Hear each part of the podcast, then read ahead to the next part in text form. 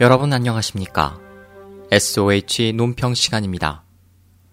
오늘은 민주활동가 린신수의 중국은 도대체 무엇이 진짜일까를 전해드립니다.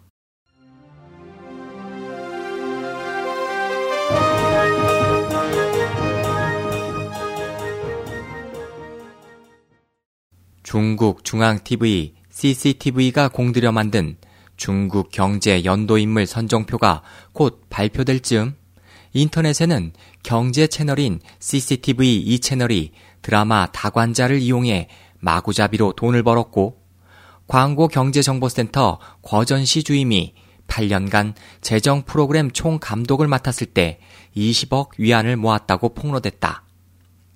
주룽지 전 총리가 말한 대로 그가 매일 저녁 CCTV 뉴스를 보면서 그들이 어떻게 터무니없이 함부로 떠들어대는가를 본다고 한 그것이었다.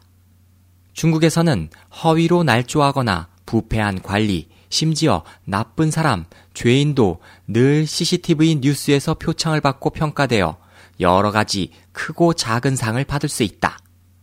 오히려 우리 이런 어리석은 국민은 CCTV 뉴스 프로그램이 만들어진 이후 전 가족이 늘 시청해왔다. 아버지는 90여 세로 돌아가실 때까지 봤고 우리도 70세인 지금까지 보고 있다. 비록 적지 않게 가짜인 줄 알지만 매일 습관적으로 봐왔기 때문에 늘 그 속에서 밝은 면을 보려 하고 일부 희망을 보려고 생각했다.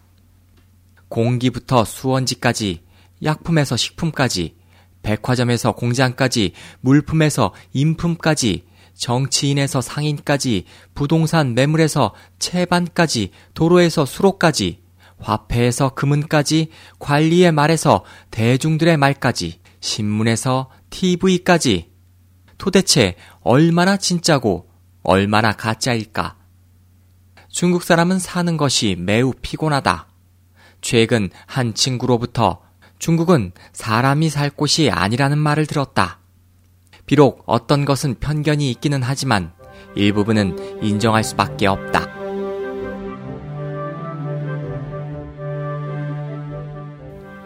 SOH 희망지성 국제방송 홍승일이었습니다.